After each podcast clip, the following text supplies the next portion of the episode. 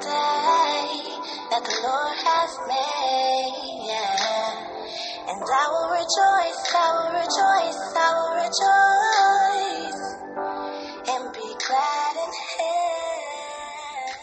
Happy Sunshine Queens. This is Shar. We are queening, dominating the kingdom of self. Today is day three of Accountability Week. And one of my favorite topics to uh, confront other queens with and to hold myself accountable for is in the area of self care. And self care, um, from from my perspective, it's it's twofold. It's taking time out every day to center ourselves, and taking time out at the end of the week to rest at least one day where you do nothing. Several weeks ago, uh, my my time got away from me. I really honestly I can't remember how or why. I don't know if it was some kind of gremlin spirit that got into my child where he was he was popping up at the break of dawn. You know, like as soon as I got up, he got up. I I, I honestly can't remember what was going on, but the entire week seemed to get away from me where I had to immediately pop out of bed and start attending to my child's needs, my husband's needs. I barely had time to uh, plan my meals and my vitamins, stuff like that. And, and, and the biggest issue was that I wasn't writing that week. I remember talking to my coworker and stating to her, I said, you know, I haven't written in a couple of days. And it might have been Wednesday or Thursday of that week where I was beginning to feel my soul crumbling because I, journal writing for me is is literally medicine for my soul. I meet so many women who have um, also experienced the same benefit of writing, and then we write and we feel better, and then we get away from it, and then life starts happening, and then we go back to writing. Well, I've returned to the habit of writing every day, if not every day, um, most days, like five five out of seven days at a minimum, that I write in order to maintain my center. And so by the time I got to that weekend, I was feeling it. I, I was so stank in terms of my my emotional state of being. I had gotten into a funk.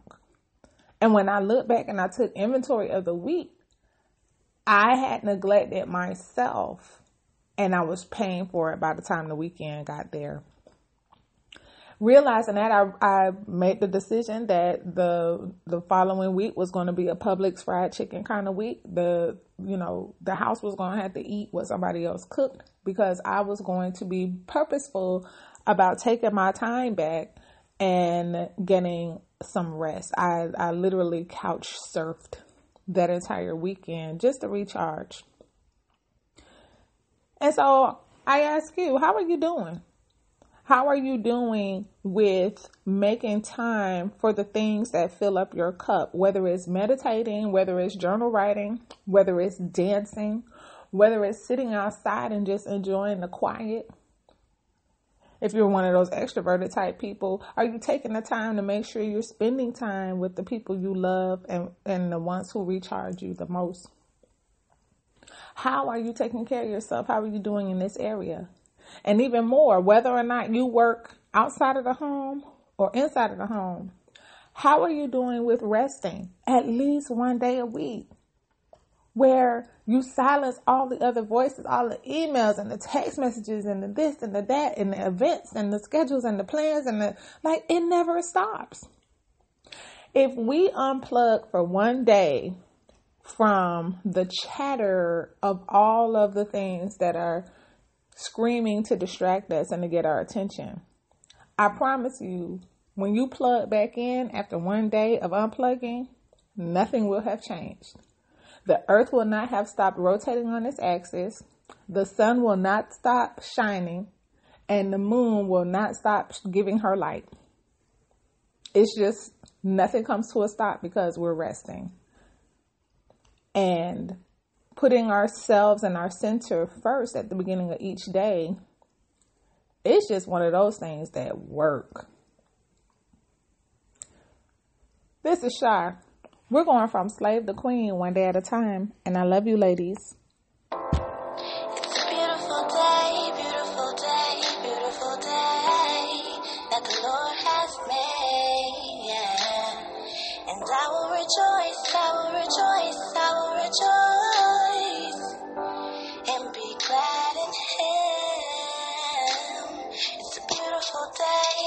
beautiful day, beautiful day that the Lord has made. And I will rejoice, I will rejoice, I will rejoice.